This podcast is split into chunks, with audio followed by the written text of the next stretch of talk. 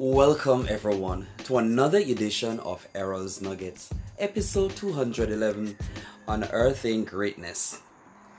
Everyone has the potential to do great exploits. However, not everyone will see what you see in them.